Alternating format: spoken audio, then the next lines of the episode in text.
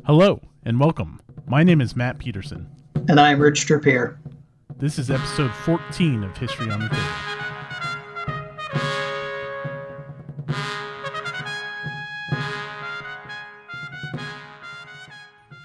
Welcome back, everyone. I hope all of our listeners and buddies are staying well, staying healthy, and staying sane during this crazy, crazy time.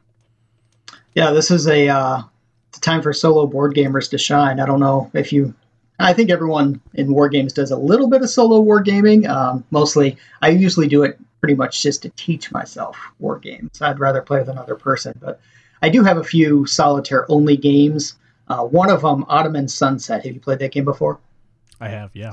Yeah, it's a fun little game, um, but I've played it a number of times, and I played it enough that I thought, yeah, I can throw this up for sale on BGG. And I've had it up there for quite a while. I'd say at least six months or so. I had it priced a little high, but it was kind of at a price where I thought, eh, if it sells at this price, I'll be happy to get rid of it. If it doesn't sell, I'll be happy to keep it. So it sat there for a while, and as soon as the quarantine hit, it sold that day. So I was glad to actually glad to get it out because I don't know if the post office is going to close. I don't know how that works, but I got it out, got my 50 bucks, happy. Yeah, so Ottoman Sunset, I've actually been trying to sell my copy for a while now because same thing. I, I, I got my use out of it. I think those Yeah. games are fine, but like I don't know. Maybe after you play them a handful of times, I don't know how much more there's left to explore in those. That's kind of how I felt. I mean, I think I probably played it a dozen times. Of those dozen, I think I won it once. Um, so it's it's not an easy game, but it's it's a fun game. So I always wanted to an- play the one that went with it, Habsburg Eclipse, but I never played that one. I I heard that Oh, you can one put them both together. Yeah, but Mhm. I never did that. So that's all right. Yeah, and it's it's light enough where you know my com- my complaints that I've talked about with solo games before. My complaints with Zeppelin Raiders, the one I was using as an example. hmm Um, Ottoman Sunset is, and I and I ranked this at the end of last year. It, it's on the greatest every war game ever list. It's light enough where the lack of you have decisions to make in Ottoman Sunset, hmm but it's still a little bit on rails, right? I mean, Yeah. it's just really a die roll, but It's it's, light basically a tower defense game. It is right, right, Yeah. yeah, yeah. It's a neat little game. Maybe it's uh, yeah. If you're looking for a solo game, those those states of siege is that what they're called? Yes. Yeah, I don't. They're not easy to find right now because that company went under. Right. They closed down their whole war game site. Yeah. Um, but if you have one and it's collecting dust, maybe it's time to pull them out. yeah, I used to sit there. I'd sit out on my front porch and play that on a nice day, and it's a it's a good one to just like you said, very light, doesn't take up much space, but fun little half hour. Well, speaking of talking about buying and selling games, uh, you have anything new on the shelf? Yeah, a couple I picked up like the day before everything got locked down. They said don't go up, go don't go out of your house. Um, a friend of mine just messaged me on Facebook. He's a local guy, and he said, "Hey, I got some of these games on sale." Sent two pictures of big, huge stacks of games, and uh, said, "If you're interested, let me know." And I a couple of them I was interested in. So Fire in the Sky, the MMP game, which I think is about to get a reprint, which is probably why he was selling his. But um, I've been I've been curious about that one for a while. I don't I haven't played it. I don't know that much about it, except that it's a Pacific World War II game, and I love the cover of the game, which is a terrible reason to buy a game. But hey, um, no, and- Fire in the Fire in the Sky has a gorgeous cover. yeah, um, it's amazing. It's just so simple and beautiful. I love it. and I think you're probably not in the wrong buying that. Like if you got a good deal on it, because I, I think the problem with the Phalanx reprint is the shipping is just for pre-order purposes. I'm sure like Phalanx games become available, right? Yeah. Um, like you could get the Hannibal and Hamilcar reprint really easily long after the Kickstarter. Um, so Phalanx is reprinting it, but the shipping to the United States is like thirty bucks or some shit like that. Okay. I'll just wait. Yeah, Um, yeah, that that game is uh, been on my radar for a long time. Yeah. so it's got a kind of cool map too. It's um I don't know if you've seen the map on it, but the map looks like a satellite photo. It's actually got like clouds and stuff on it, which is interesting. I think. Yeah. Um, and it has no gameplay effect or anything. It doesn't block the view of any hexes, but it's interesting. Hmm. And then from the same guy, I also picked up three get three days of Gettysburg, which hey, um hold on, hold on. Before you talk about three days of Gettysburg, okay, I'm looking at the Phalanx website right now. yeah, This is their tag for Fire in the Sky. if you're into wargaming, then Fire in the Sky is the game for you. Well, sign me the fuck up. Wow. So someone from marketing got paid to write that. All right, sorry. I just I had to chime in with that because that's that's awful. I'm going to say that for every game from now on. Three Days of Gettysburg. if you're into wargaming, this is the game for you.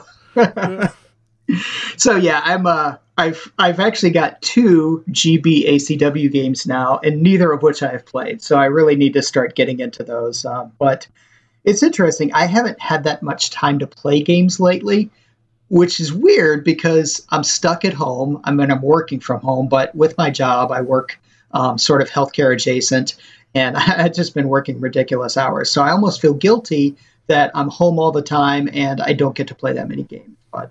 I've been trying to set up a few, and GBACW is on my short list of games that I'm going to be playing soon. So, three days Man. of Gettysburg, I've got.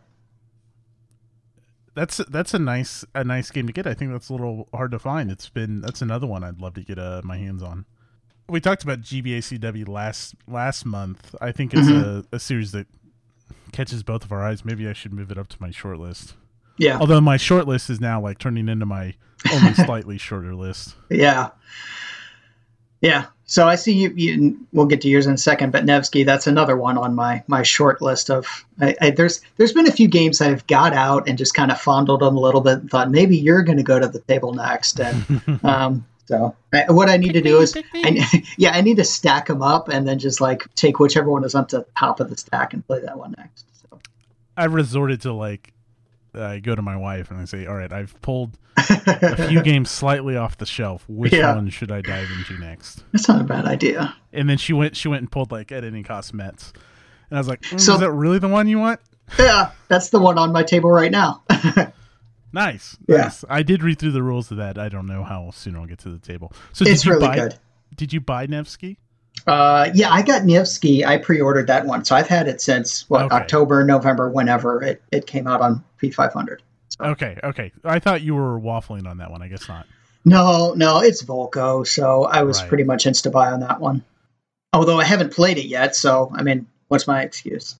Maybe that's what I was thinking of. Is you haven't played it yet. um, I did buy it in large part because of the reception for Nevsky has been great, and especially locally.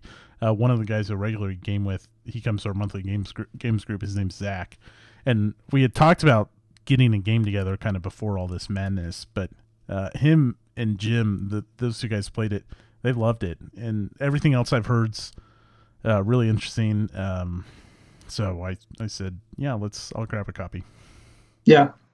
Yeah, I'm thinking about my my daughter is home from college now because they're just going online only from here on out, and she was going to save money if she left the dorms early. So she's just coming home. She can do that, take her online classes from here as well as she could from there. So she's expressed interest or at least willingness to to pick up a war game with me. And I was thinking about Nevsky. I was thinking about saying because she said she was interested in medieval.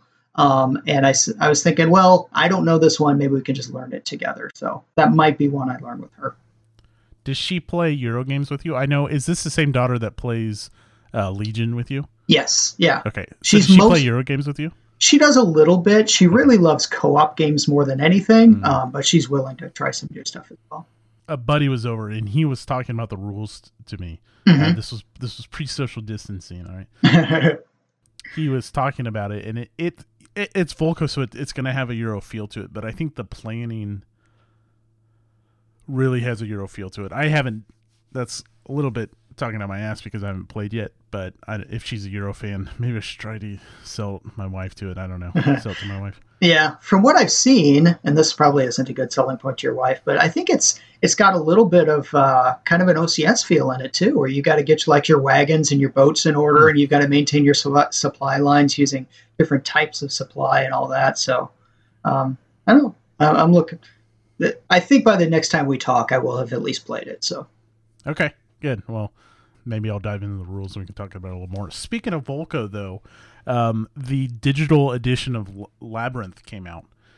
And I think I talked about Labyrinth a couple months ago. I bought a copy. I finally was like, this is something I really want to try. I read through the rules and I, I probably played 20 minutes on Steam last week. yeah, It's good. I don't know how good the tutorial is. But they and they have that disclaimer on there, so it's a It's still early Steam. access, It's yeah. early access, and they say our tutor- tutorial is still in the works. you know, if you have any advice Yeah. or tips, send it to us. So I think it's still being worked on. But it's also really cheap now. So once it goes out of early access, you'll have the full game at it's like what, 13 bucks right now or something? Something like that. Yeah. But I mean it, it seems to be just, you know, in, in line with um oh oh my gosh. The the other cold the Cold War um Twilight Struggle. Shit. Oh, okay. I mean it seems to be similar quality. So I don't know how the apps are. Oh, similar quality app, you mean? Yeah, yeah. Or Okay. I guess I mean, the Twilight. Struggle app is, I mean, that's pretty much a perfect rendition of the game. I've played that probably a hundred times, and I've never played Twilight Struggle on cardboard. So, I think you mentioned that before. yeah, yeah. I I- need to learn the game some more um, to really like. I played the. I started to go through the tutorial and I did that for about ten minutes. I was like, this isn't doing a whole lot for me. So then I tried to dive into a game. I was like, I have no idea what I'm doing. yeah, that's kind of how I felt too. Do you know if multiplayer is working on that yet? It. I saw it was an option. I did not try to play yet. Okay. Uh, and another thing I'll mention real quick, I, I, I promise I will not make this an RPG podcast, but it's hard not to talk about it because they've really been dominating like my last two months of games. I mean, right now it's kind of the perfect environment to hop on to roll twenty and play through an RPG. But in um, I don't know, a few episodes ago on Chance of Gaming, you mentioned Eberron was one of your favorite Dungeons and Dragons settings. Yeah. right? Yeah, I like it a lot. Yeah, so then I bought uh, so I bought Eberron. Oh, cool. For fifth edition, or is is it just like a setting book, not the edition? new fifth edition okay, cool. the the thing that just came out right Okay. i know nothing about it other than it's got some like cool steampunk it's got a steampunk vibe to it right like trains and, Yes, absolutely. yeah i know nothing about the setting other than that Cool. So, okay, I don't want to drag us further down the RPG road, but I'm just going to No, make this please. one comment. I don't know if it's confirmation bias or not, but I'm seeing more of a overlap between wargamers and RPGers. Like I'm seeing a lot of people that I'll follow on Twitter or Facebook or whatever. That the only reason I followed them is because we are all talking about war games, and more and more and more of them are talking about RPGs now. So I think that's interesting. I'm not sure why that is yeah i don't know if it's maybe maybe No, it's so- because like you and I have talked about what makes a good war game and one thing we talk about is the story. One thing I like in a war game is who are you playing? Are you playing a battalion commander? Are you playing the president? Are you playing uh, a, a guy with a gun? And maybe RPGs are tapping into that. oh sure well i mean definitely for for sure um so to me rpgs are this whole new world that i don't have a rich I, I didn't play RPGs growing up. So all of my RPG gameplay comes from Advanced After Combat. They have an RPG branch called uh, Alcoholic Adventures Cabal. And really, it's just a bunch of guys getting together to do RPG sessions. They're not like this Yeah. is an Adventure Zone, which I've been listening to, And they were uh, they were all online before it became cool to do so. but like they're that's just a bunch of guys hanging out and just having great RPG sessions. And you're not worried about like you go and listen to Adventure Zone. It's top notch podcast Yeah. production, but um, AAC Cabal couldn't be further from that. I mean, I mean, not that they're bad, but it's just a bunch of guys hanging out having a good good time, and it's this whole new thing to me that I am completely enamored by. Yeah. I don't know. This is RPGs on the table, episode one. Um, so I guess uh, my my point is, if if you want some RPG discussion, I I've talked about Advanced After Combat before. You, I mean, that's how you and I met, right? I mean, we met Yeah. through the Donkey Kong convention, and then um, yeah, if you're interested in RPG stuff, they have a side deal called Alcoholic Adventures Cabal, and Yeah. there's dozens of different RPG settings and rules systems. So And they put out quite a bit. I mean, there's it seems like they've got something new up at least every week. So yeah, I don't I don't know what his schedule is. I think he goes for like two a week. yeah. Anyways, uh, good stuff if you're looking for some RPG content. But again, don't don't go in expecting the Adventure Zone. But I think that's okay. um, and there's a lot of garbage time talk too that you just have to get used to. But Yeah. sometimes that's the best stuff. Okay, uh, speaking of books, let's jump in RPG books or books on the shelf. Shit, uh, because my comment is really the only books I've been reading are a bunch of setting books for RPGs, and then my normal audiobook time, I I did wrap up We Were Soldiers. The landing zone Albany was all new to me. Oh yeah. I don't think that was covered in the movie. I'm really trying to. I think. still haven't seen that movie. I gotta watch that. Yeah, you, you should. And and I know we talked about this last month, but I did want to add because I was kind of like, oh yeah, this is pretty good so far. It was, it was hard to track on audiobook, but then like once Albany started happening, Yeah. that was a whole new world to me. So I was like, oh shit. Yeah. And I I, I honestly can't remember like what parts they take. Maybe they take some parts from Albany to get in the movie. I it's been too long. I need to rewatch it. But so I did finish that. Um, but then my normal audiobook listening time is I've been listening to um, Adventure Zone podcast, which was one of the Okay. best podcasts I've ever listened to. Are you are you still back in the D and D part, or have you have they switched systems? Okay. Yeah, still in still in D and D. Okay. Good. Yeah, that's I, I stopped listening after they switched systems, but I, I listened all the way through their their D and D arc. I mean, it takes a lot for a podcast to get me to laugh out loud. Oh my gosh. I was just dying one day in the car. It was the train episode, the train story. have you heard? Humor. Yeah. Oh, they, yeah, that's like their second arc, I think. Yeah. Yeah, I was dying. Oh, yeah, they're good.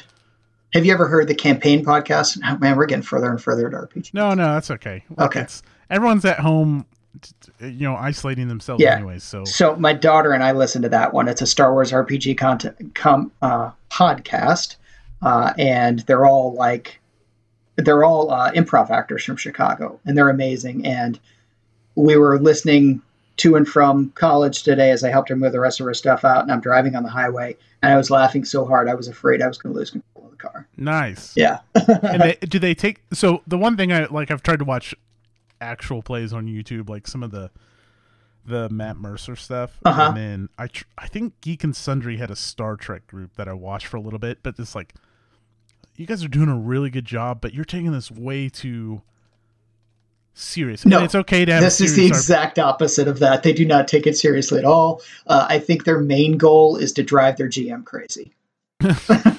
and they do a good job and of what's it. it called Uh, it's called the Campaign Podcast. So it, it actually started off where they would, um, I think it was called the One Shot Podcast, and they would do one shots of lots of different systems. But they liked this one so much they started a spinoff called the Campaign Podcast. nice okay Yeah. yeah cool this episode of RPGs on the table is brought to you by Campaign Podcast and AAC Yeah. Perfect. Uh, yeah, so I really don't have any books to chime in with. So let me ask you a question about RPG books. When you get a like especially a setting book or even if you get a new system book or whatever, do you just kind of flip through it to decide whether you want to jump all the way into it or do you sit down and like do you read it cover to cover? Well, it depends. Usually, so if I'm buying a system, and again, I am, i haven't even been doing my first RPG purchase will be a year when Donkey Kong. That's when I bought my first RPG. Was at Donkey Kong last year. Wow. um, what I have found myself doing is usually diving into some kind of like either combat resolution or like the skill check se- section Oh, just to see like all right how does this game actually play I think I go to character creation options first.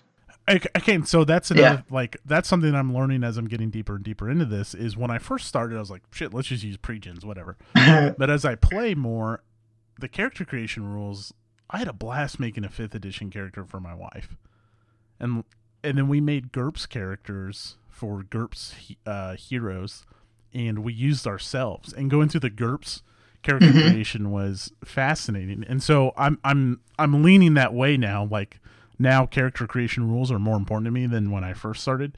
But usually I'm going to look at how the actual gameplay mechanics work is where I'm turning to first. okay. And then for setting books like Ghost of Salt Marsh is right in front of me. When I when I decided to buy that, I just flipped through it for a while. I'm like, oh, this is a setting I want to do. And then when I'm locked in to actually do it, I'll I'll do a deep dive and go through everything. Hmm. Cool. Yeah, I guess most most I, our listeners probably don't think it's it's cool, but uh, you know what? You're right. There is a crossover, and I, I don't know why. It'd be interesting to hear someone like Geoff Engelstein or someone smart like that come up with something on why there's a crossover. How about a historical book? I've got one. Yeah, please. Yeah. absolutely. Uh, I just read the book Panzer Ace, um, which was written by a Panzer Ace. So it was a German tank commander from World War II, uh, Richard Freiherr von Rosen, I think his name was. Um, it was pretty good. It wasn't it wasn't great. Like I wasn't crazy about it, but it was interesting. I really like reading books that tell like the other side, the other point of view. Um, I can't remember the name of it now. I'll have to look it up again. But I really want to read. There's a book about the Pacific War and World War II told from the Japanese perspective. So that's that's on my short list, even though I can't think of the name That'd of it right now. Um, Do you ever feel uncomfortable reading those books? to some degree, it really depends on what they say. Like, there's always any any historical memoirs by either side are always going to have some revisionist history in them because guys like to make themselves look good. And there's always the question of, you know, the, the average soldier, average German soldier in World War II, how much did he really know? And of course, they all say, oh, I didn't know anything about all that stuff was going on. Um, this guy, he addresses it a little bit. He's like, yeah, we didn't know everything, but we certainly knew that there was a lot of propaganda against the Jews. So he addresses it a little, but not too much. Um, mostly he just talks about, you know, driving his tank around and getting wounded. He actually doesn't do a whole lot of like battle summaries after action reports and stuff like that. It's not it's not exciting in that, oh, we were surrounded by three tanks and we swung our gun around and blew this one up and you know, it's more like, oh, we encountered some tanks, we destroyed a couple of them, and so it, it wasn't great, but it was okay. I'm glad I read it. I, I do want to clarify what I, when I ask, do you ever feel bad about reading these books? Personally, no. I'll read. I'll read anything. Um, what I mean is sometimes, like when I go look at um, Rebel Yell, which is the book about Stonewall Jackson, Yeah, and I think about reading that in public. It's like, what Oh. are people going to think about me when they just see Stonewall Jackson's Yeah, face I- on the front of my book? I like internally. I'm fine with it. yeah, yeah. I wonder that too.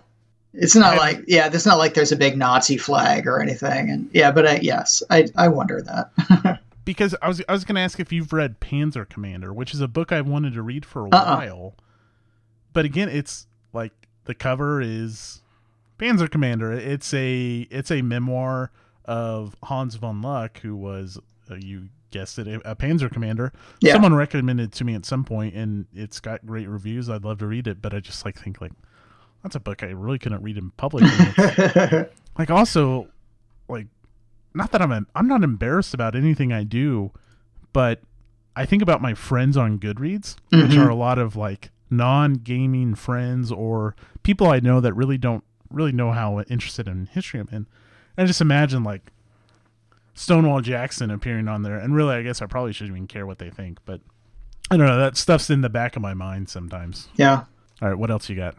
Um, I'm still reading Decision in the West. Um, that's I'm reading it slowly, even though I like it quite a bit. Mostly just because that's that's kind of my bedtime reading book, and it's just been so fired lately. Um, Sure. but I've been playing Atlanta Is Ours, which goes with it. I've been trying to at least keep up in the book to what scenarios I'm playing in the, the battle. So I'm into like the past the the Resaca from the Oostanaula down to the Aoar River, whatever they're called. So I don't remember the names of everything, but it's really interesting. I, I mean, I, I've talked about it before. It's it's the first history book I've ever read that's written like in the present tense, which I think is really fascinating. And then there was a part where he kind of breaks off and goes more into a historical perspective of things.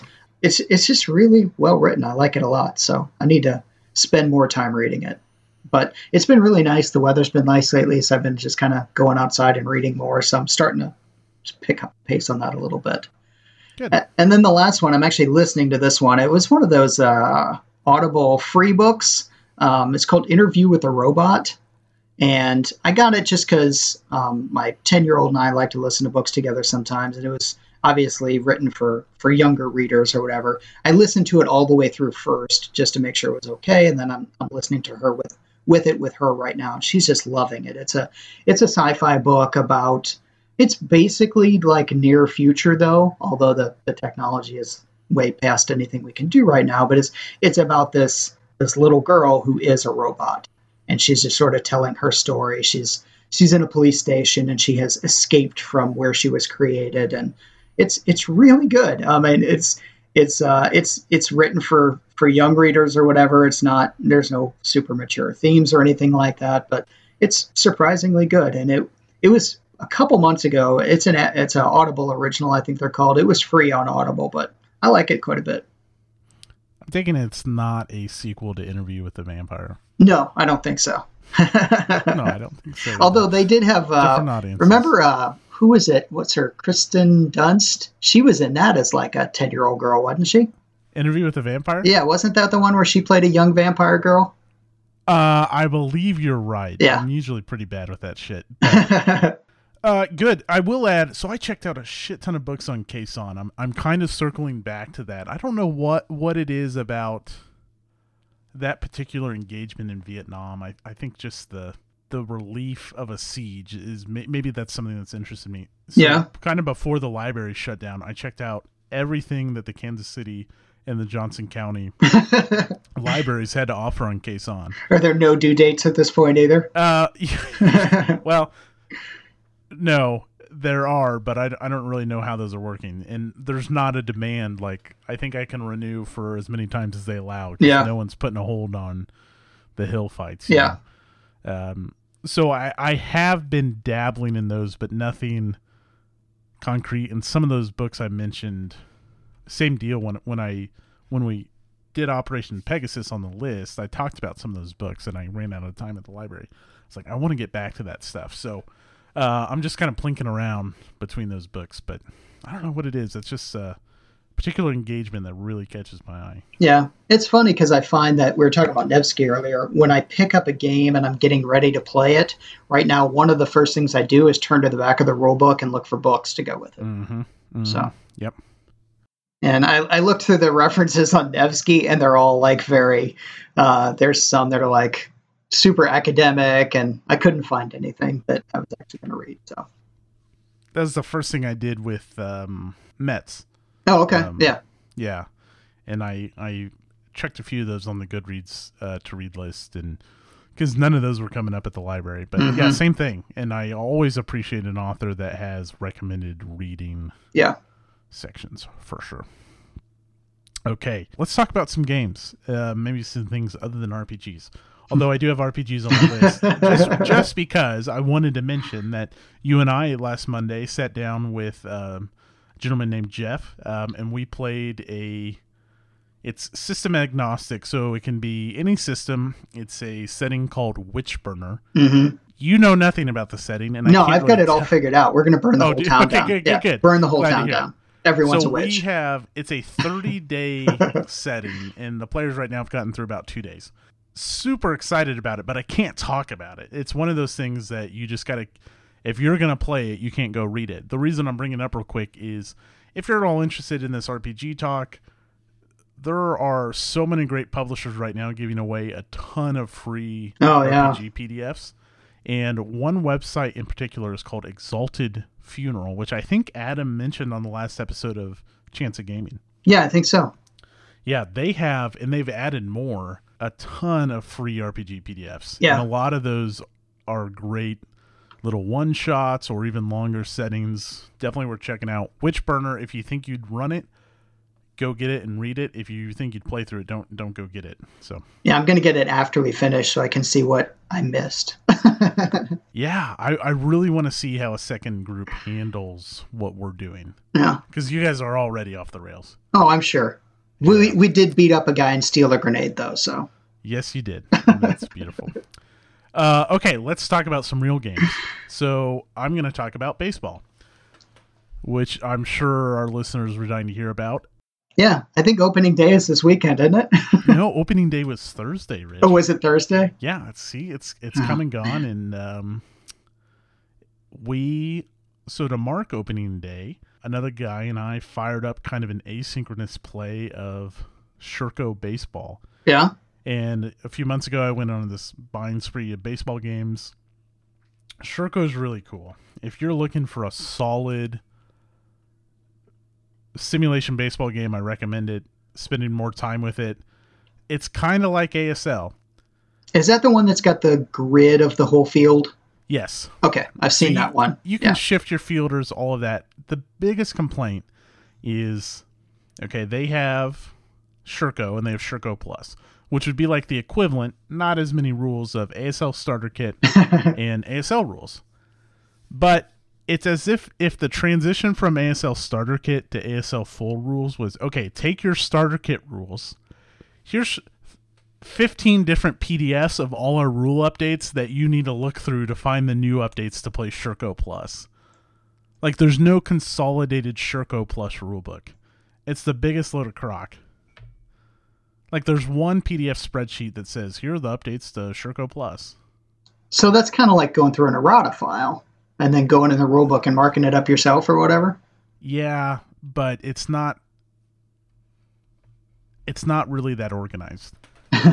but if you kind of know, so I'm playing with a guy that knows the differences, hmm and and it makes it okay. So I guess it's kind of even more like ASL, where everyone says, uh, "Yeah, just play with someone who knows the game." Anyways, having a lot of fun. We're doing a 1955 Milwaukee Braves versus Brooklyn Dodgers, which the Brooklyn Dodgers at at that time were stacked. The Braves were no, I mean they were they were no joke either. But um, yeah, we're having a lot of fun, and we're just um, we hop on when we get some free time and you know throw the pitch and I did feel I've left him hanging um, in the middle of a ground ball.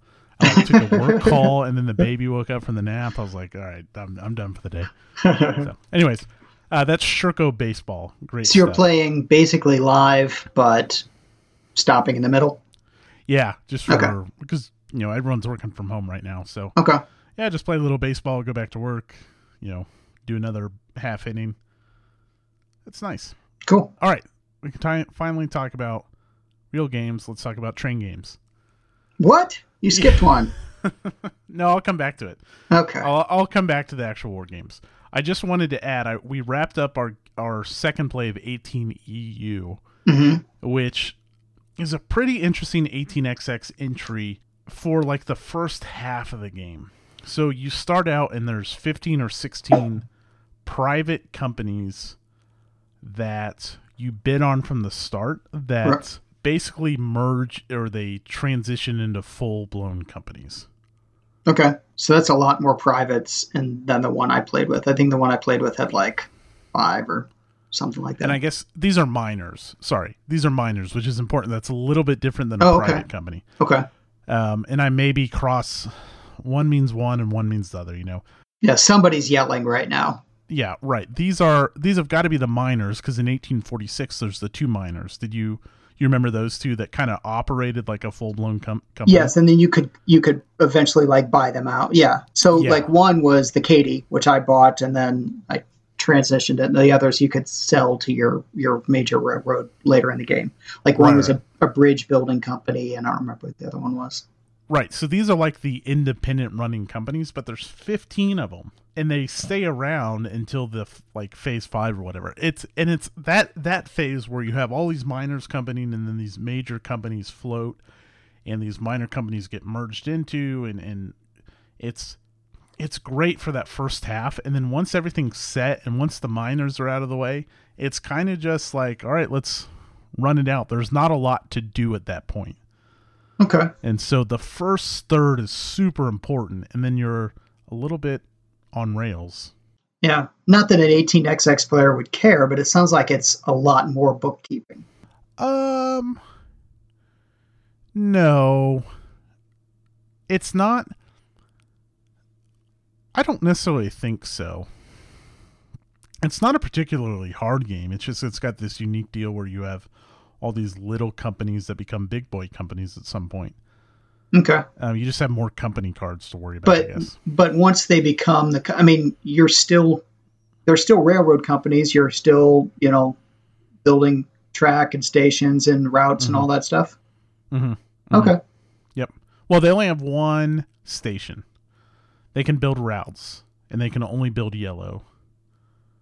It's it's interesting. It's Okay. Um, it's really unique. Yeah. I I mean don't that's remember. that's what's fascinating about the 18x series to me is just how I mean I've I've seen so little of it, but it's it, it really does fascinate me how how different they I'd like to play more. I'd like to play an 18xx game once or twice a year. Oh yeah. Well, I think that's a great goal. Uh, Yeah. They're they're fascinating, and each time I start a new one, I just get engrossed. So we're playing 1832 the South now.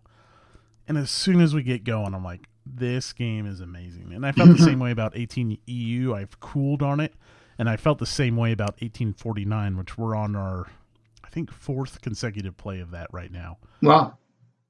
So when and where are you are you playing all these live or what do you how are you playing all these? We're playing by spreadsheet and a website called Board 18. Okay, yeah, you've talked about that before. I didn't know that you were.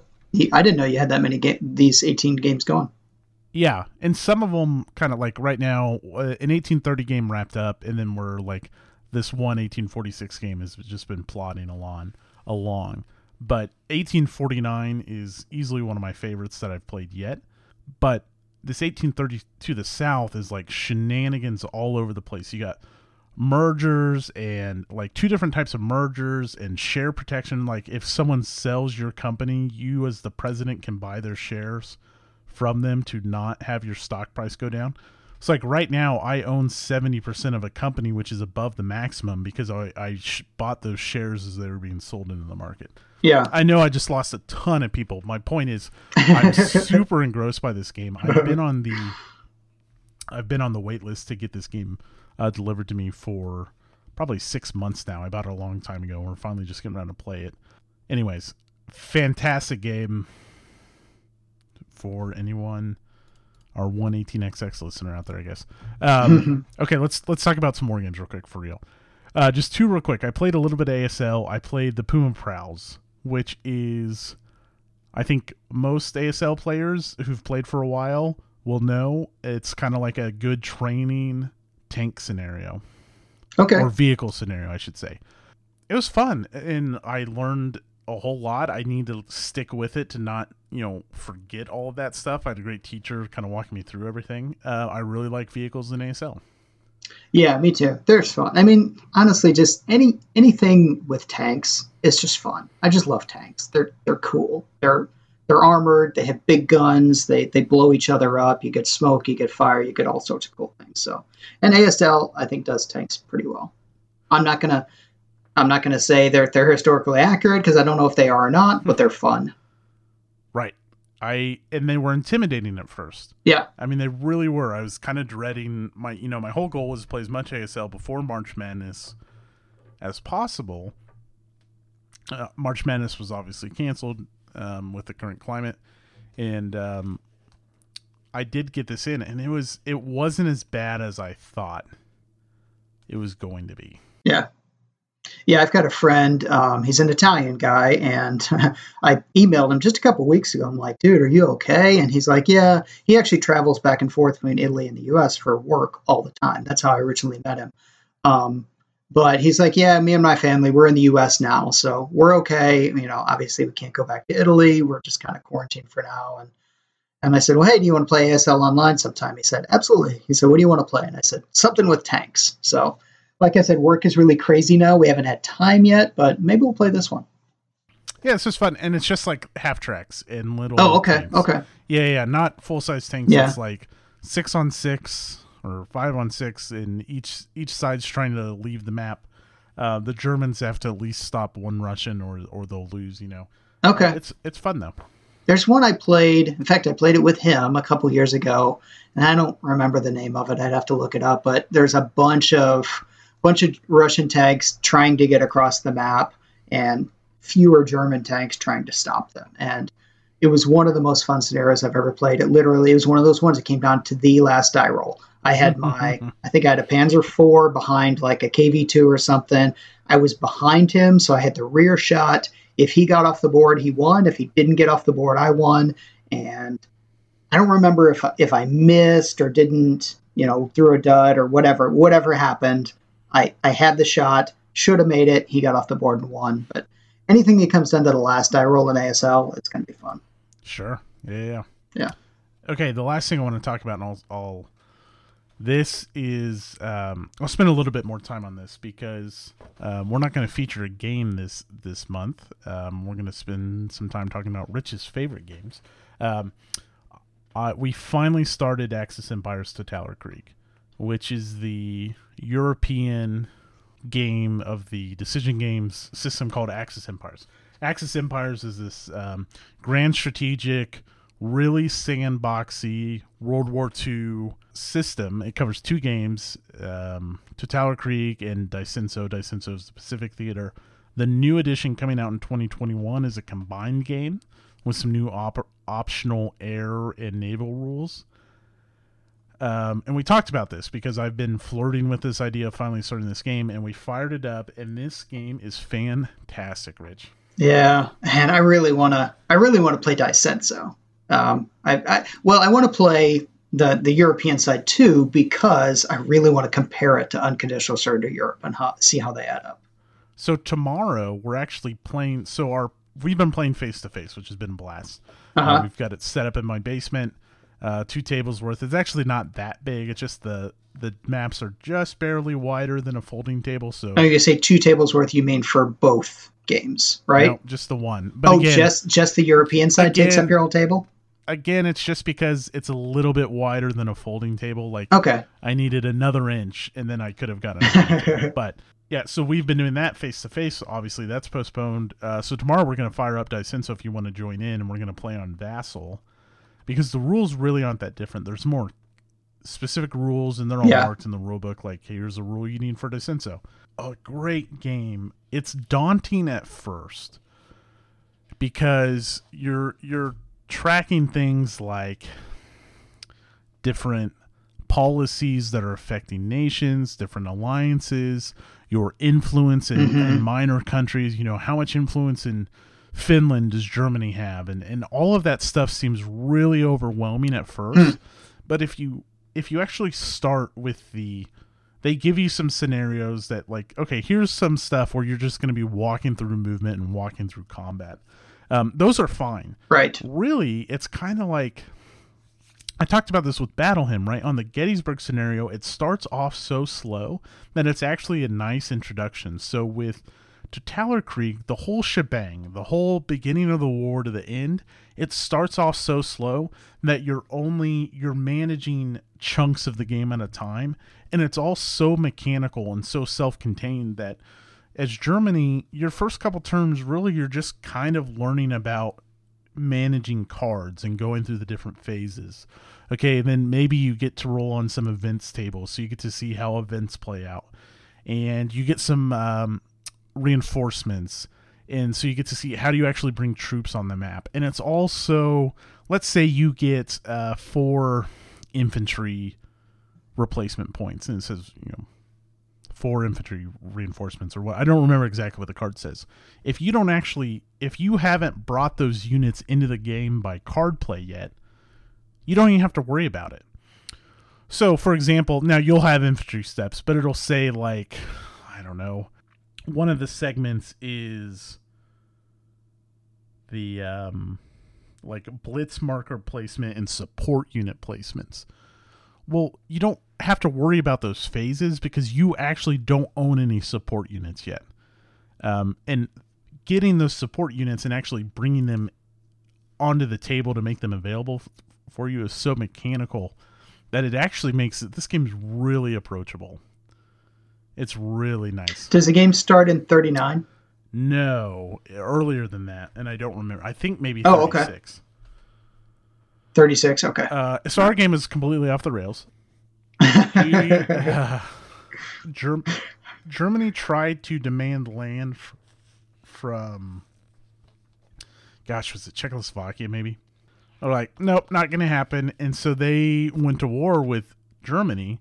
And just the turn before, basically, the Allies have two options. They can, France and Russia can enter into a pact, or, you know, France and England can do their thing. And how you're playing cards, you know, spell out how those events come to play. Anyways, France and Russia had entered into an agreement that basically left England on its own. And Czechoslovakia, hmm. based off the rules, when they activate as a country that's active in the game, they join someone's side. So are they going to join the communists or are they going to join the um, the West? And so they joined the West. Yeah. Well, England's the only one in the West right now. So it was England and Czechoslovakia at war with Germany, while Russia and France just circle jerk each other and don't do anything. And so Germany was just able to roll in in Czechoslovakia because you know UK is not going to come invade Well, they can Yeah. anyways at that point early on. And then the same thing happened with another minor country down there, maybe Hungary or something like that. I don't remember exactly who it was, but all these little minor countries kept going to war with Germany, technically on England's side, but England just kind of sat there while France and Russia sort out their own things because they are locked into this agreement together and need to bring England in on their side. It's really fascinating, Hmm. but we're completely off the rails. And Yeah, that's the most fun part about it, though. Is activated as a as a um, Axis power right now, so they're kind of the meat shield between Germany and Russia, and Italy. So as the Germans, you can bring on one country as like your major as your partner is what it's called. So normally you think Italy, Mhm. right? But it could be Italy, Right. Poland, Turkey, maybe one more. And so, like right now, Turkey has influence from the West or Russia or someone that's actually going to make it really hard for Italy to come into the war as Germans Germany's partner. I'm hoping to bring Turkey into the war. We'll see. I'm also considering invading, like running Operation Sea Lion right now because England's completely on its own. So, do I have the support units to pull off an invasion of England? Probably not, but I might try it. That's always the dream. Everyone wants to do Sea Lion. right. But it, like, here's a game where it may actually like it, you want to do it. Yeah. Here it is because England is completely on their own. Yeah.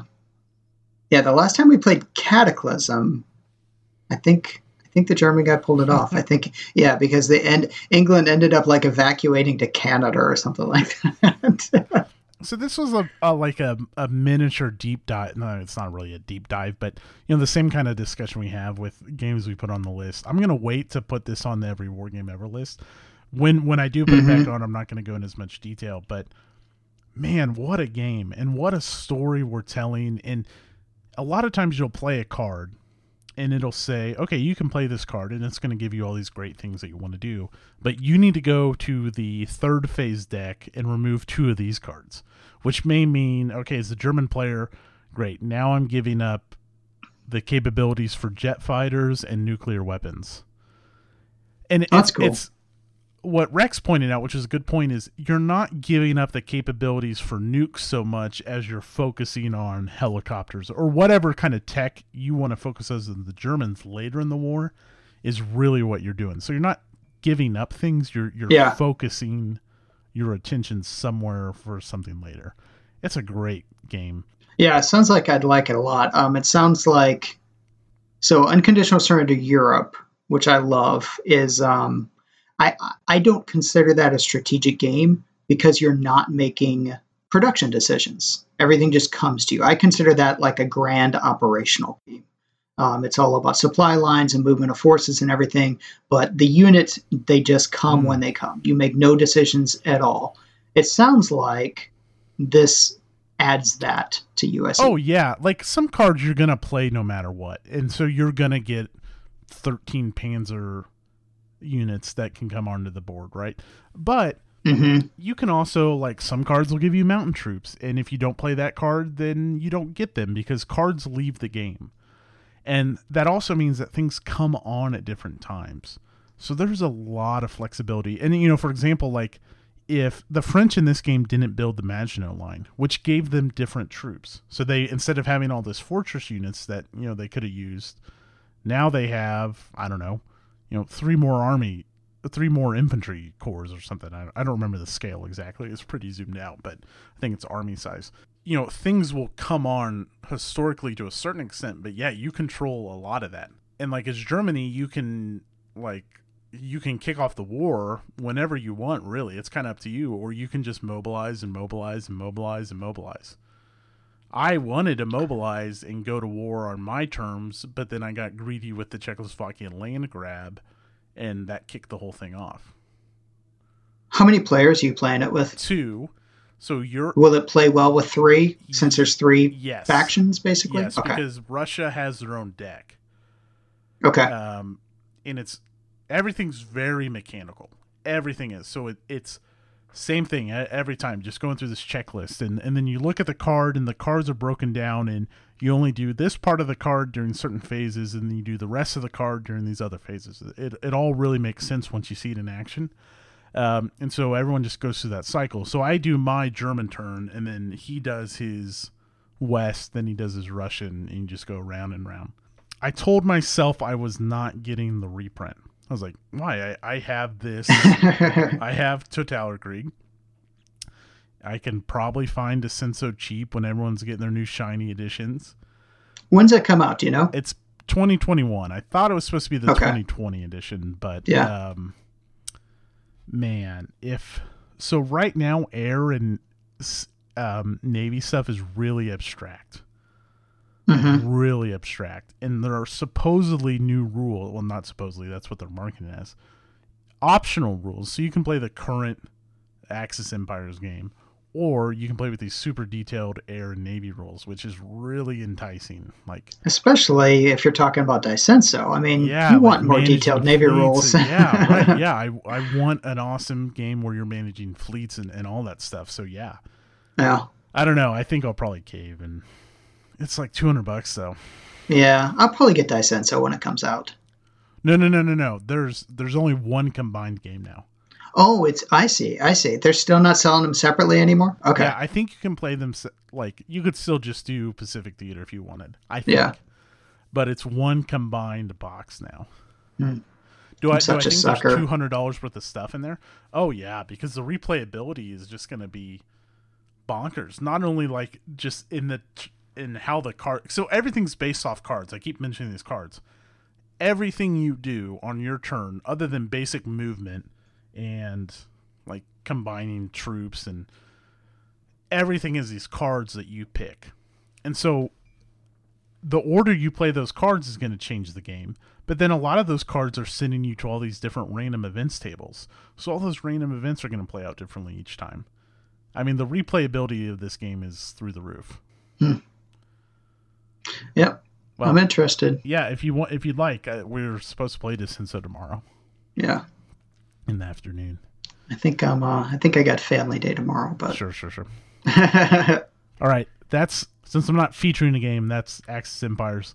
I'm going to tell you when this when this goes on the list, this will rank very high, assuming like like we're still early. Like we have combat now, and you know shit's kicked off, but I don't really see this game getting worse.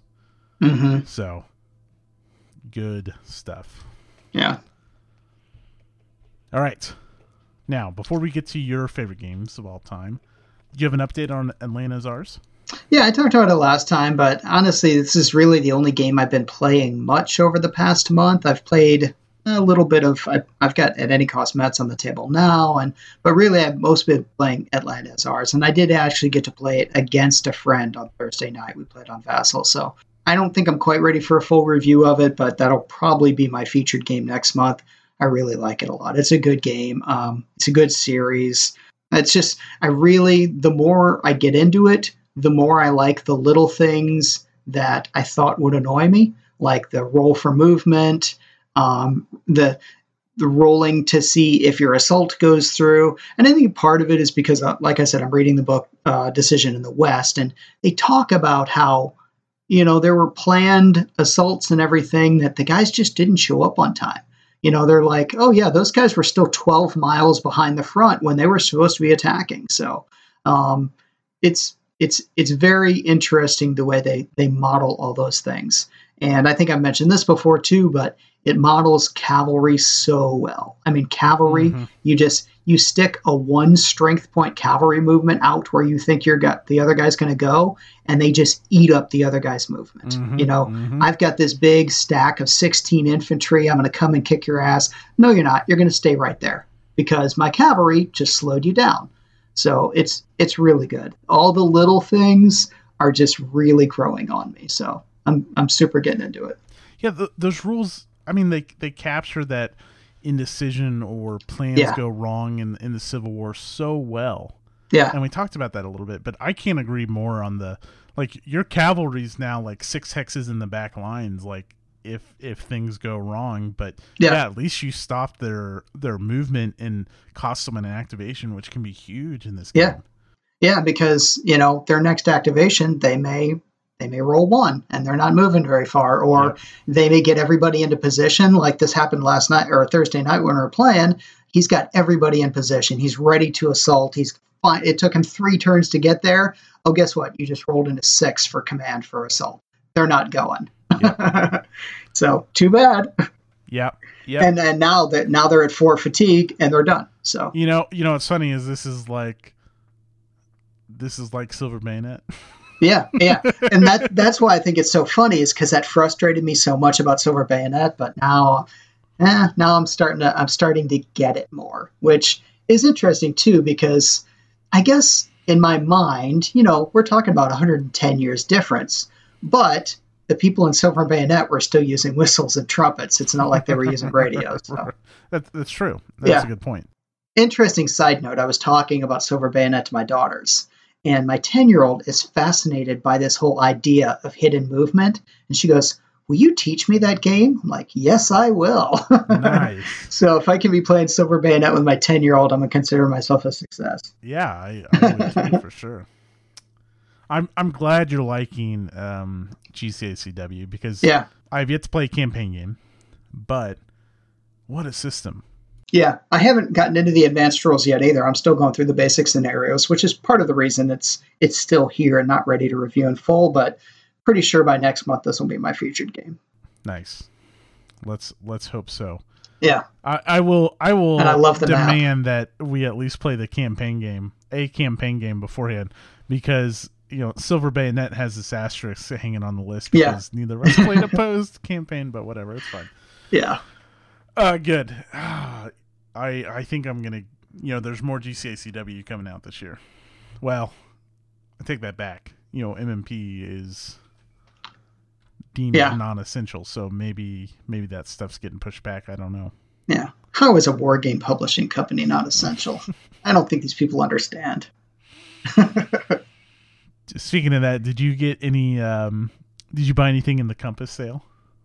No, I didn't. I thought about it, but even at 40% off, I mean, the games that I was really interested in, like Blue Water Navy, my friends already got. I'm going to get to play Right. that. And I thought, eh, it's honestly the, the a game my f- another friend designed, Bar Lev, I had already bought last year. So, Okay, good. Uh, so what I thought we would do this week is maybe have a little bit of fun with.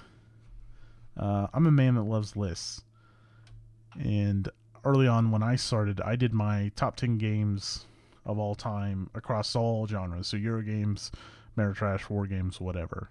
And since Rich is on, I thought it'd be a good time to go through. Since uh, we didn't even cover this, but like the KC Historical Game Day was canceled. I mentioned March Madness was canceled, and yeah, St. Louis Wargamers game was more or less canceled. I think we had a couple people play a game on Vassal, but none of us got together. right, it's just a hard time to do that, and that's fine. I don't, I don't mind making that sacrifice for sure. It's the least important thing I do. um, so, since our game time has been limited, unless you want me to um, make an every RPG ever list, um, I thought we would do Rich's top ten games of all time. yeah. Plus, it'll give us something to fight about, and that'll be fun. Yeah. So, uh, Rich asked if I wanted to know beforehand, and I was like, you know what? Actually, I don't want to know. I'd like to be surprised. All right. So I'm actually going to start off with two honorable mentions. These are Ugh. games that. So I know it's it feels like cheating, but these are games or systems because I'm going to cheat on that too. Honorable mentions are games that I think should be on my list, but I just haven't played them enough yet. Okay. So first one, OCS. I've dabbled in OCS. It's amazing, but I haven't put enough into it yet to really put it on my list. So honorable mention. Second one, GCACW. We just talked about it haven't quite played it enough yet. I think it should be on the list. I'm not sure where, but those are going to be, you know, maybe in a, uh, by the end of the year, those two will be on the list. Did you see, real quick before you get started, did you see the third winter cover? I did, yeah. I like. I can't remember who said it on Twitter, but someone Oh. said it makes me feel cold looking at it. I love it. Oh. I th- that's Oh, going to be a big one too, right? Like that's a big old OCS entry, I think. Uh, yeah, I would imagine so. I don't know how much of the Eastern Front it's going to cover, but yeah. Yep, looks good. I'm still waiting for Hungarian Rhapsody, though. Ugh, I can't wait. Okay, so number 10, Silver Bayonet. Wow. I like it. I like it a lot. Um, and I know it still sort of has that asterisk because I haven't played against someone. But the more I, I, I, know, I just I think of the games that just fascinate me as an idea. The whole the hidden movement, the, the beautiful map. Silver Bayonet. That's my number ten game of all time. Even with the um, coordination check, huh? Yeah, like I said, I, am getting, I, I'm, I'm, I'm getting there. It's it's frustrating as hell, but it should be. So. Okay. Good. Wow. All right. Number nine, not a historical game. Star Wars Legion. Mm. Is so good. Have you played it at all? I played one game, and and here's how the day went. Uh, my brother was setting up all his pieces. He had started to paint some of them. His buddy yeah. came over.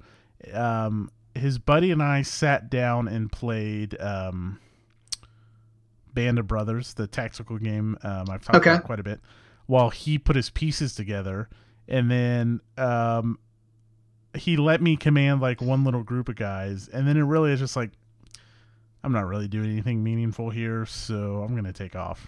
That was my experience with Legion. So I got the rules, but I haven't really played played. Okay.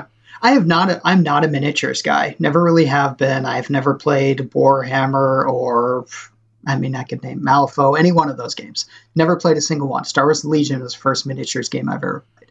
So I'm a terrible painter. I don't enjoy painting, but I also won't put things on the table that are not painted. So I do it, you know, the best I can, at least to make them look decent. Um, but Legion is just really good. They've got four factions out now. They all play a little differently. Um, it's interesting. It's Star Wars. It's just fun to play.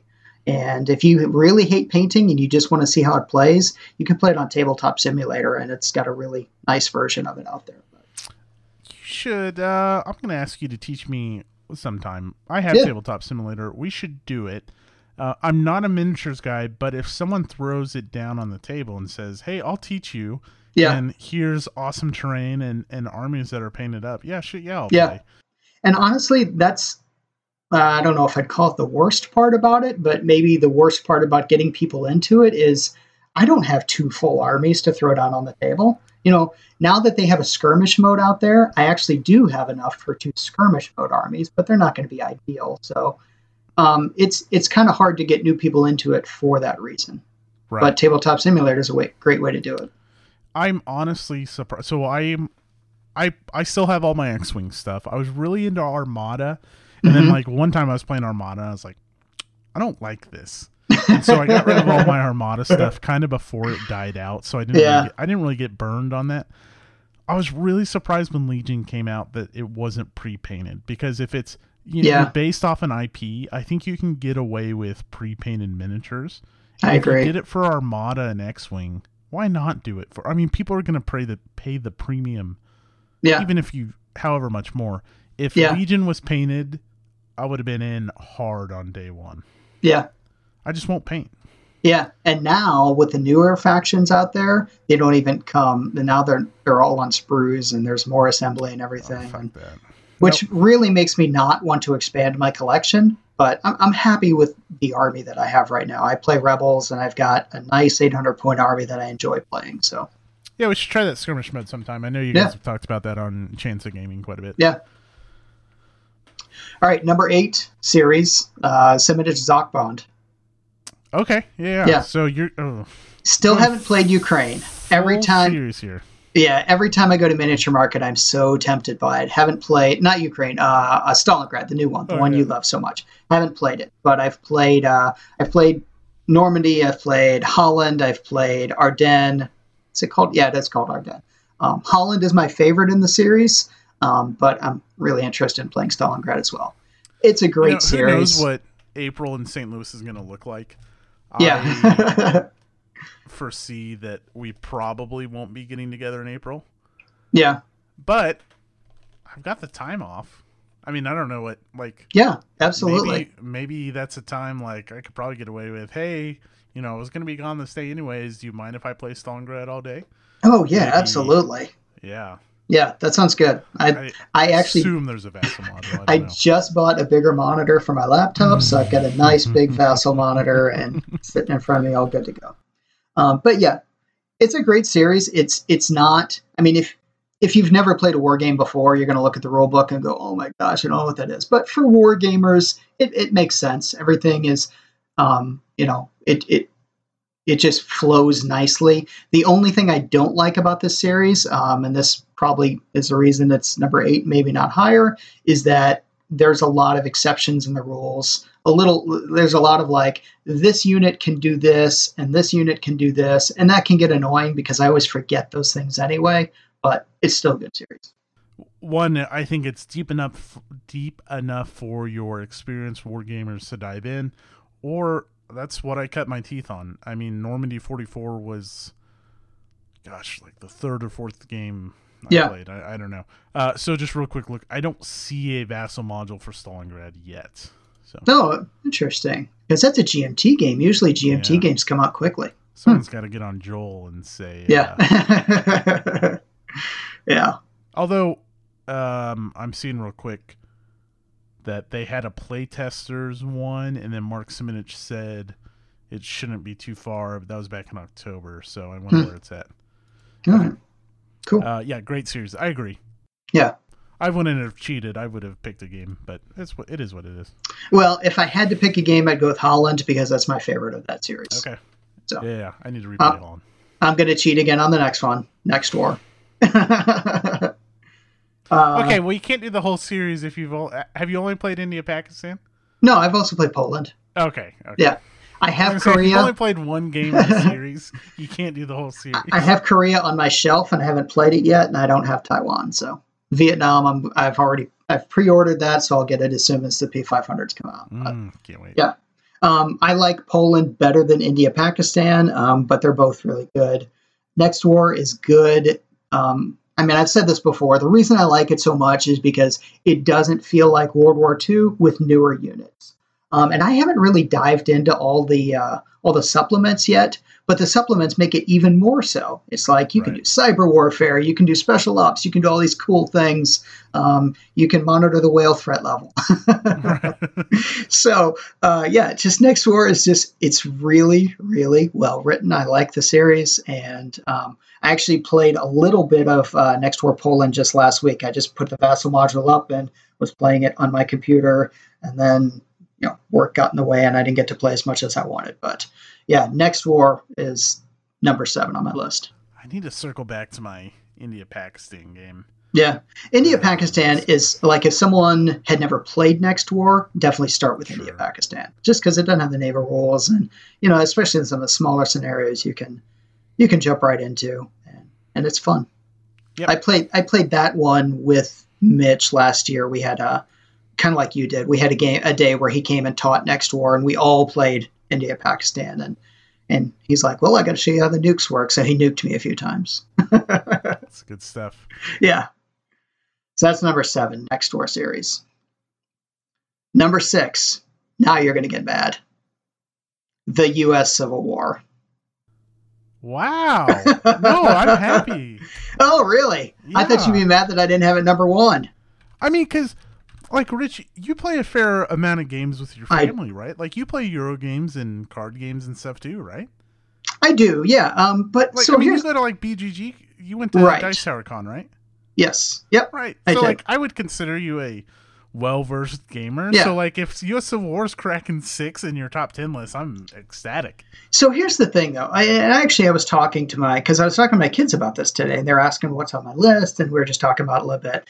Um, the game that I've been playing the most lately is Gloomhaven. Uh-huh. Um, I play it with both my daughters, and I have a separate campaign going with two friends.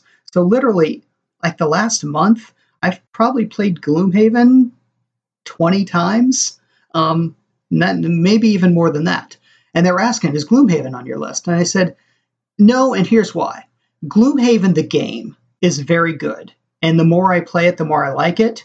But the thing I like about Gloomhaven is who I'm playing with and the campaigns that I'm playing with my friends and with my family. The game itself is not as good as these games. It's just the experience of playing it that I enjoy so much. okay. So that's the reason it's not on my list, even though I enjoy it so damn much. All of these games, obviously, I enjoy playing them, but I think the games themselves are better. Uh, I I respect that, and that makes sense. Yeah, and and, and the U.S. Civil War. I'm fascinated by this game. It's almost like I'm a I'm a it's a drug that I'm addicted to, but I don't like the victory conditions. They drive me nuts. And I think I think I have finally figured it out, in my opinion anyway. You have to go with either the variable activations or the moving goalposts. Both of them together don't work. No, I played another no. I actually played sorry, go ahead. no, I'm just I'm just saying I'm no on my soapbox now. No, go go Okay, go. so. I, I played a game with a guy. It's just some random guy posted on the BGG US Civil War board. I said, "Hey, let's play a play by email game." And he's like, "Yeah, let's play." And I said, "Who do you want to play?" He said, "I'll play the North." And I said, "Cool, I'll play the South." Um, on, I think I beat him on activation three, maybe four. I think it might have still been the first turn, maybe the beginning of the second, where he gave up because I I controlled DC and I he had nothing. He's like, there's nothing I can do at this point. You control DC. My my armies have been smashed. We're done. And I just rolled one activation two or three times in a row. I literally can't do anything about it. So it's definitely frustrating if you get one activation a few times in a row as the North. I can't see how you're going to win. It's not even a matter of like, it's tough to win. I don't think you will win. I might be wrong. That's I mean, my your opinion. odds of getting that are so low because one really know. means three. well, One is actually like the best right, thing you right. can Well, one is better than two, but yeah, I know, I know. But really, if you think about it, one and three are basically the same, except that with three, you can do it anywhere you want. One, you have to divide it up. We need to play first off. Oh yeah, definitely. We've got to play this. um, I I don't know if I've ever won as the North. At least in a definitely not in a full like in the campaign game, right? yeah, Um, but even then, it doesn't bother me because I I see where I'm messing up. and that's why I like the game so much. That's why I say I'm fascinated with it, even though I'm frustrated with that one part of it. Because even if I play that game, and even if I lose in turn or turn seven, I think is where I usually automatically lose as the North. I still like it, and I still think. But one and one thing I think is fascinating about that historically is I think on the board, don't they say like, "Oh, Sherman took Atlanta on this one," or Mhm. you know, Vicksburg fell on this one, and you're looking at it and you're going, "What the hell? How is that possible?" yeah. So Ah, so good. it I- is. I am it is it so good. list, really yeah. And it'll Right. just climb and climb until it's number Yeah. one. Number five, Red Storm. Fair enough. so good. I mean, and I see Joel Toppen's playing this one on Facebook now, and I love it. And um, this is another one. So the only problem I have with this game is the stacking of the counters can get annoying because you've got. Um, so have you played it yet? I know you've got it, Nope. but okay. not only do you have your six hex facings, but you can hit face toward the, the lines and everything too. So really, you've got 12 hex facings. And if your planes, after they get in a dogfight, they might have four or five counters stacked up on them. And if you've got three or four planes inside three hexes next to each other and they've all got five counters, it gets very messy. So this is another one that now I've got this big monitor. This is definitely going to go up on Vassal, and I'm I'm actually going to try. I've never tried the solitaire scenarios, so I'm going to try those and just see how they go because I love the game so much. So That's- Red Storm's number five. Uh, that makes me curious to hear your four, three, two, and one because Yeah. uh, I know how much you Four. like Red Storm. Yeah, four. We've already talked about. I've mentioned it already. Unconditional surrender Europe. Hmm. So good. Um, and honestly, if I were to play uh, Totaler Krieg, it might replace this one. I'm not sure, but I haven't Sure. played it. So this one I have played. And as far as a strategic World War II, even though, like I said, I don't technically think it's strategic, it's more like grand operational. Um, there's no better game that I have played that covers all of World War II. Uh, it's just it's it's got a little bit of politics in it. Um, you can there's a like a political draw phase where you can add influence to the other countries and stuff like that. Um, but it's not it's not heavy-handed or anything. It's just like, oh, I'm going to try to get the Finns on my side, and now the, the the West and the Russians have to say, oh, now I have to deal with the fact that he's trying to get them on their side and stuff like that. Um, army movement is good. It's simple. It's very low counter density, which makes it amazing to play on cardboard rather than on Vassal because you don't have to stack stuff up. Every you know you basically always just have one shit and a hex. Um, and it's just so good. The, the air operations are really good. You know, you get a number of sorties and you can't replace all of them. Um, if there's any negative thing about it, I would say that the naval stuff is mm, under dealt with, but that's okay. I mean, honestly, except for maybe Germans trying to blow up shipping, there wasn't a whole lot of naval combat on that side in World War II. Um, and and that's sort of dealt with abstractly through a strategic warfare phase. But unconditional surrender Europe is just an absolute ball to play. I played a full campaign with a couple friends last year. We ended up playing uh, probably went 40 hours or so over a period of two or three months, and I loved every minute of it. But I'd like I'd like to play it. I'd like to compare it to Totaler Krieg. I'm not sure how it would hold up, but we'll see. Uh, number three is another one that's not a historical game, but it's just so damn good. Twilight Imperium Four. Nice. Yeah. Okay. Honestly, I there is only one game that I would rather spend an entire Saturday playing, um, and that'll be number two on the list. uh, but Twilight Imperium Four is just so good. You get um, and in some ways, this is better because you can play this with as few as three players, and it's still a fun game. But if you play six players, it's like I don't know if you've ever played diplomacy. Um, I don't. No, but I'm familiar with it. I don't enjoy diplomacy. It's not my game. I can't. I don't like lying to my friends' faces. Um, I just can't do it. But Twilight Imperium 4 is like everything that's good about diplomacy with none of the bad stuff about hmm. diplomacy. Hmm. It's uh, people go into it thinking, oh, I don't. I've, I've had people say this to me. I'm not sure I want to play that because I, I don't really like war games. And I think it's not it's not a war game in that it's nothing but combat because combat is kind of like a last resort or or you have to use it very strategically. And you know i'm going to attack this one sector but that's all i really want to do because i need this planet for this thing or whatever. There's just so many interesting decisions and i've seen so many people that um, just jumped to it to it for the first time and instantly thought wow this is a hell of a game. It's just amazing and fun to play I played third edition. Oh, years ago. Yeah. Um, it was three of us, and um, like my brother got a little pissy towards the end, and when like you spend six or seven hours playing a game, and then it's like you're going for the win. Yeah. And then someone starts acting like a, a little punk. It kind of takes away from it, but I love yeah. the game. I mean, the game was great, and then yeah. we ended up like it was kind of anticlimactic. Like the guy just came in and snuck into whatever planets there in the middle, and that's what he needed for his victory yeah. edition or whatever. I don't I don't remember exactly how everything works. I would love to play fourth edition. Um, the deal is I've seen it once, right? And mm-hmm. whereas you say you this is something you'd want to spend a Saturday playing. Like yeah. I would play it for sure, and I would like to circle back at some time. But I also think like, damn, if I'm gonna dedicate a whole day to one game, I think there's other things. But yeah. and I'm not knocking that. That's just how I how I feel. Yeah, yeah. It's obviously a good choice. I mean, people this game, people love it. I mean, oh it's yeah, it's so good. Game, so. Yeah. Uh, number two on the list is the only thing that I would choose over Twilight Imperium 4 to spend an entire Saturday playing. That is Here I Stand. Nice. So Here I Stand. Um, it's it, the only knock I would say against Here I Stand is you have to have six players.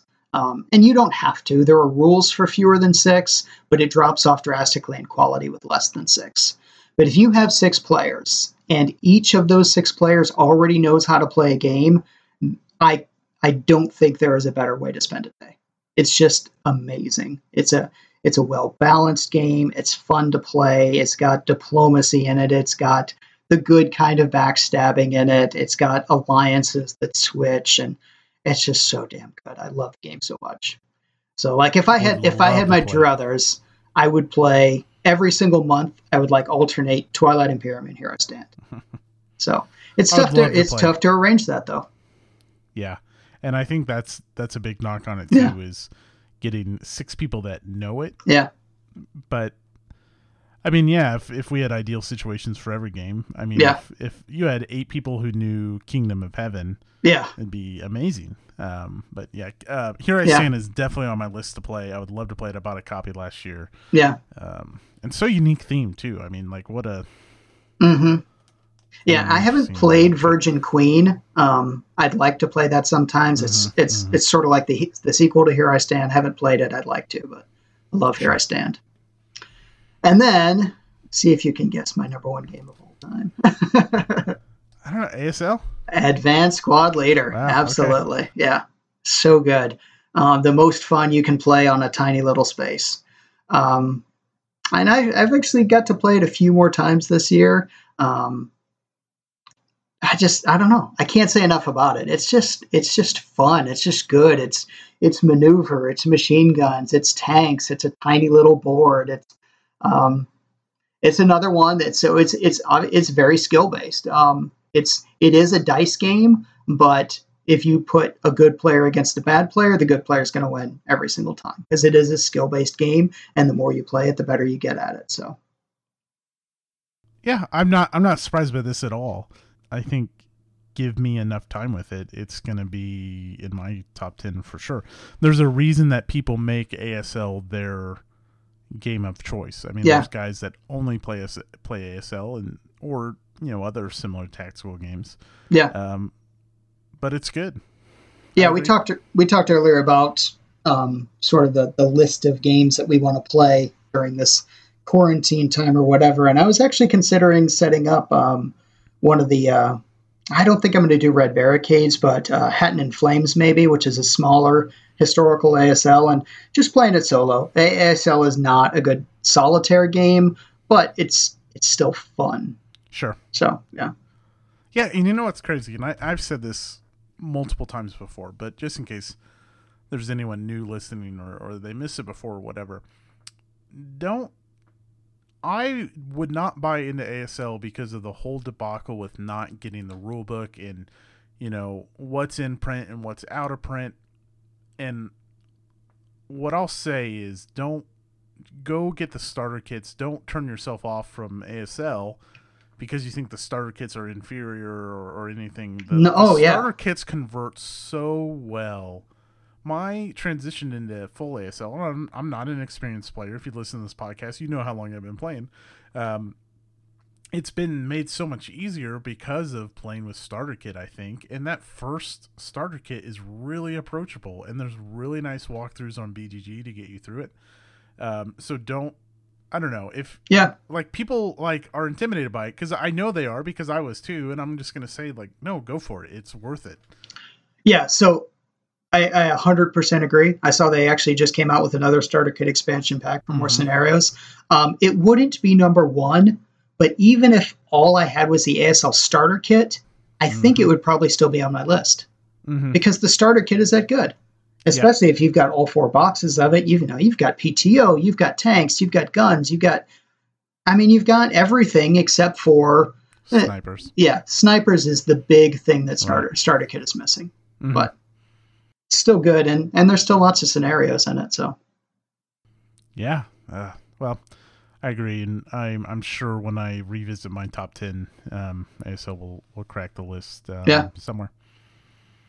Good, good stuff, Rich. This There we go. Uh, now you know I- what games I, honestly like expected maybe I was um oh what's the uh no the words escaping me but I don't know I was expecting more Euro games I guess interesting so yeah and actually i mean i don't know i was so here's my sort of also receiving votes ones that definitely weren't going to make my top 10 list but ones i considered um, at any cost Metz Mm. a victory lost falling sky fire in the lake and then solitaire game d-day at Peleliu, Mm. battle hymn spirit island which is sort of a co-op euro type game gloomhaven and root had to get root on the list yeah yeah those are sort of my also receiving votes list yeah so like my my list is like half Euro games. And even though the amount of Euro games my wife and I play, and like I used to go to a month, a weekly Euro game meetup. Mhm. Um, so I used to play a shit ton more. Like there's still five Euro games on my list fighting for you know top top prize, if you will. yeah. Um, but good, good stuff. Yeah, I think I like probably part of my list is li- the reason, partially that's like that is for whatever reason, my wife and I just don't play that many games anymore. Um, I've been playing a lot with my daughters, but I haven't been playing that many, that many with my wife. There are a few that she enjoys playing. In fact, we're going to play something tomorrow. Um, she really likes Viticulture. That should Mhm. probably be on the also receiving votes list. That's a really good game that she enjoys playing with me. Um, there are a few others. Uh, what if we? She likes Clank. That's a fun game. It's it's not near the top of my list, but it, it's fun to play with them. Yeah, viticulture is what.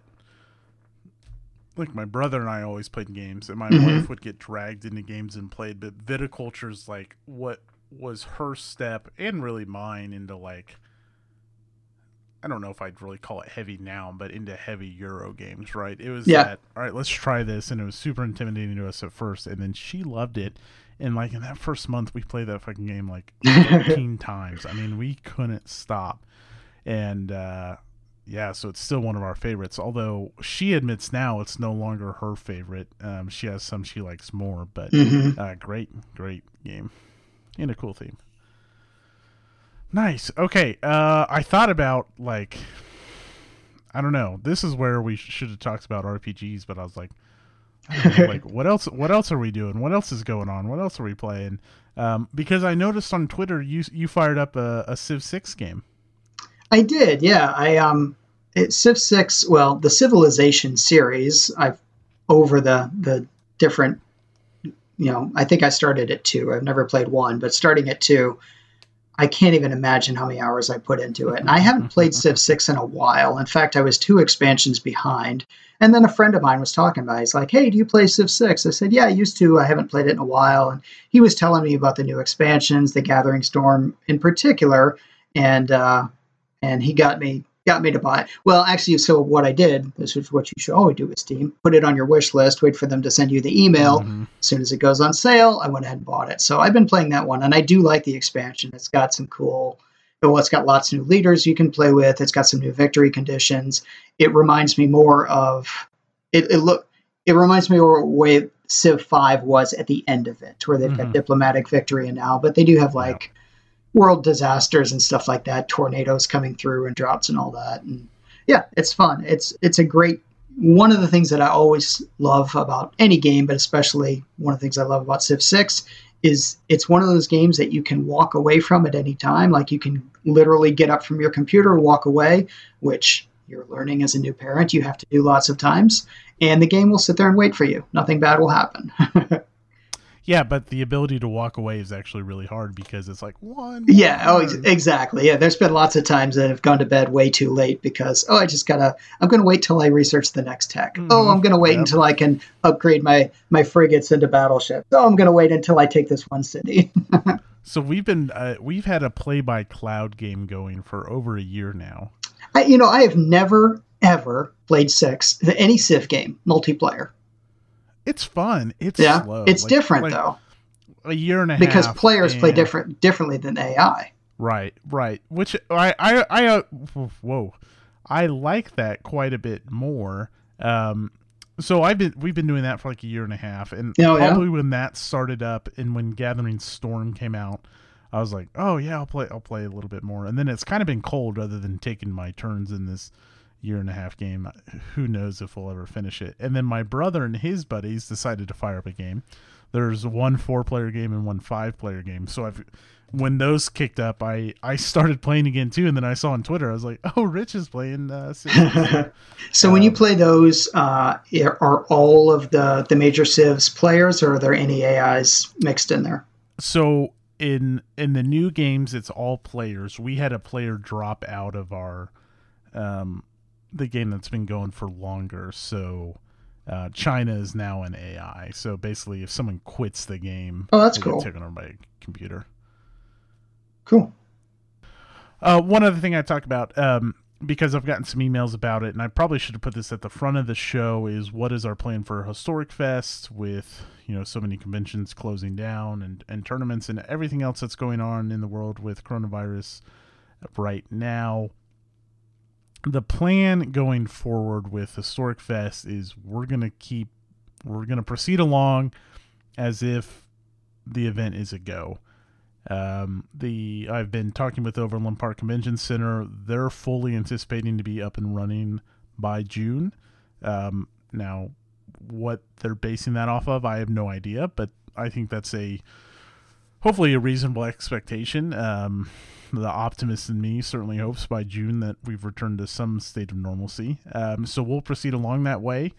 Um, I just wanted to know what my options were. Like, when do I have to make a decision? So, if if come the end of June this is still an issue, we will just change the date. We will postpone, um, which is a way basically for me not to lose out on everything I've put in.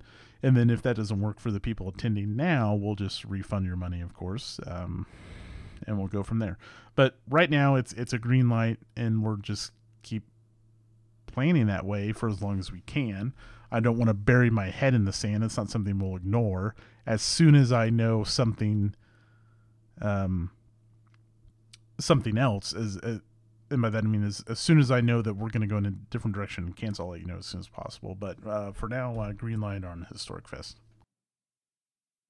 Awesome! I can't wait. It's looking more and more like the uh, you know the the small one that you and I are both going to go to at the end of April. I think it's probably going to be canceled. So I got to get one in at least here. Yeah, this that's year. that's what I keep thinking. That's like March Madness was canceled. Like Yeah. ho- hopefully then that means that some of those guys that were going to go to March Madness will um, pop over to this. I mean, it would be nice. Not that I want to see these other events canceled. That's not what I'm saying. But like, all right, this shit's over. Like, all right, great. Now here's a weekend where we can all get together and start playing war games again. It'd be nice if that's how it worked out. We'll see. Yep. Till then, we've got Vassal and Tabletop Simulator. Yes, we we have got to play U.S. Civil War. Yeah, definitely. Absolutely. And then I really need to play Unconditional Surrender. Okay. Um anything else? No, stay safe, stay separate, play Yeah. games, Please roll stay at home. roll low or roll high depending on the game. Yeah, right. Uh, we were talking a little bit before about the current situation. I think just use common sense out there, folks, please. Stay home, stay safe, and stay well. Uh, great. That's going to do it for us. As always, you can send us an email with comments, questions, concerns, or games we should review for the every war game ever list. I've got some that I want to play that people have sent in. I will get to them eventually. Uh, but yeah, go ahead and send us an email. It's historytablepodcast at gmail.com. Historytablepodcast at gmail.com. I'm on Twitter at historytablepod. Rich, you're on Twitter. Yeah, I'm on Twitter at Trappier Jr. And you can catch Rich on the uh, nation's number one automotive show, Gaming. That's right. Here's a question that I may or may not leave this in. Have you watched Tiger King yet? I have not. In fact, I, I saw people posting about it, and I saw so. So here's the thing: when I see Tiger King, all I can think of is King Tiger. I'm like, is this about tanks or what? No, no, not at all. It is about things you would never even imagine. I highly, highly encourage you to go watch it. I think it's six episodes. is that is that Netflix or Amazon? What's that on? It's Netflix. Okay.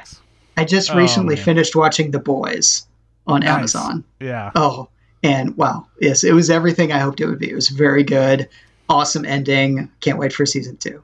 Yep, I agree. I, I really liked it. I've heard the comics are great, but I haven't gotten to them. Here's what I'll say with Tiger King is like you think you get what the show is about. It's like, all right, shit, we'll just toss in another wrench to like make it ten times crazier. You Huh. can't write what Tiger King is about. Like no one could come up with the wackiness that it is. it's amazing. only six ep- episodes. Is that like the first season, or is that uh, is it that? oh no, thing? it's it's like a. Uh, did you watch Making a Murderer when that was big? yes. Yeah, so Yes. it's like that, but it's about a um, gay governmental candidate, gun wielding Oh, governmental. oh, so it's a true story. Candidate. Oh yeah, it's a true story. nice. it is amazing, Rich. I tell you, it's uh, it's blowing up the world. And look at us; we're just going to be trendsetters in Ah. Tiger King talking now. We started last night and we're done. And then Wow. we were sitting around. We were sitting around before we recorded, and I was like, uh, we we were watching Veep. Um, Yeah. with with Elaine from Seinfeld, and Uh-huh. I, I paused and I was like, I kind of wish we were still watching Tiger King. So that's really interesting because the last month or so, I've been thinking, I don't know that I need to keep Netflix anymore. We hardly ever watch it anymore. Although I still haven't seen the last season of Better Call Saul, so I'll watch it at least for that. But I'll have to check it. Yeah, binge Tiger King before you uh, get rid of that. Absolutely. oh, so good. I can't even. Man, it's bonkers.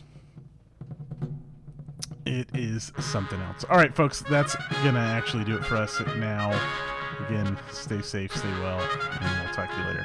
Yeah. Good night, everyone.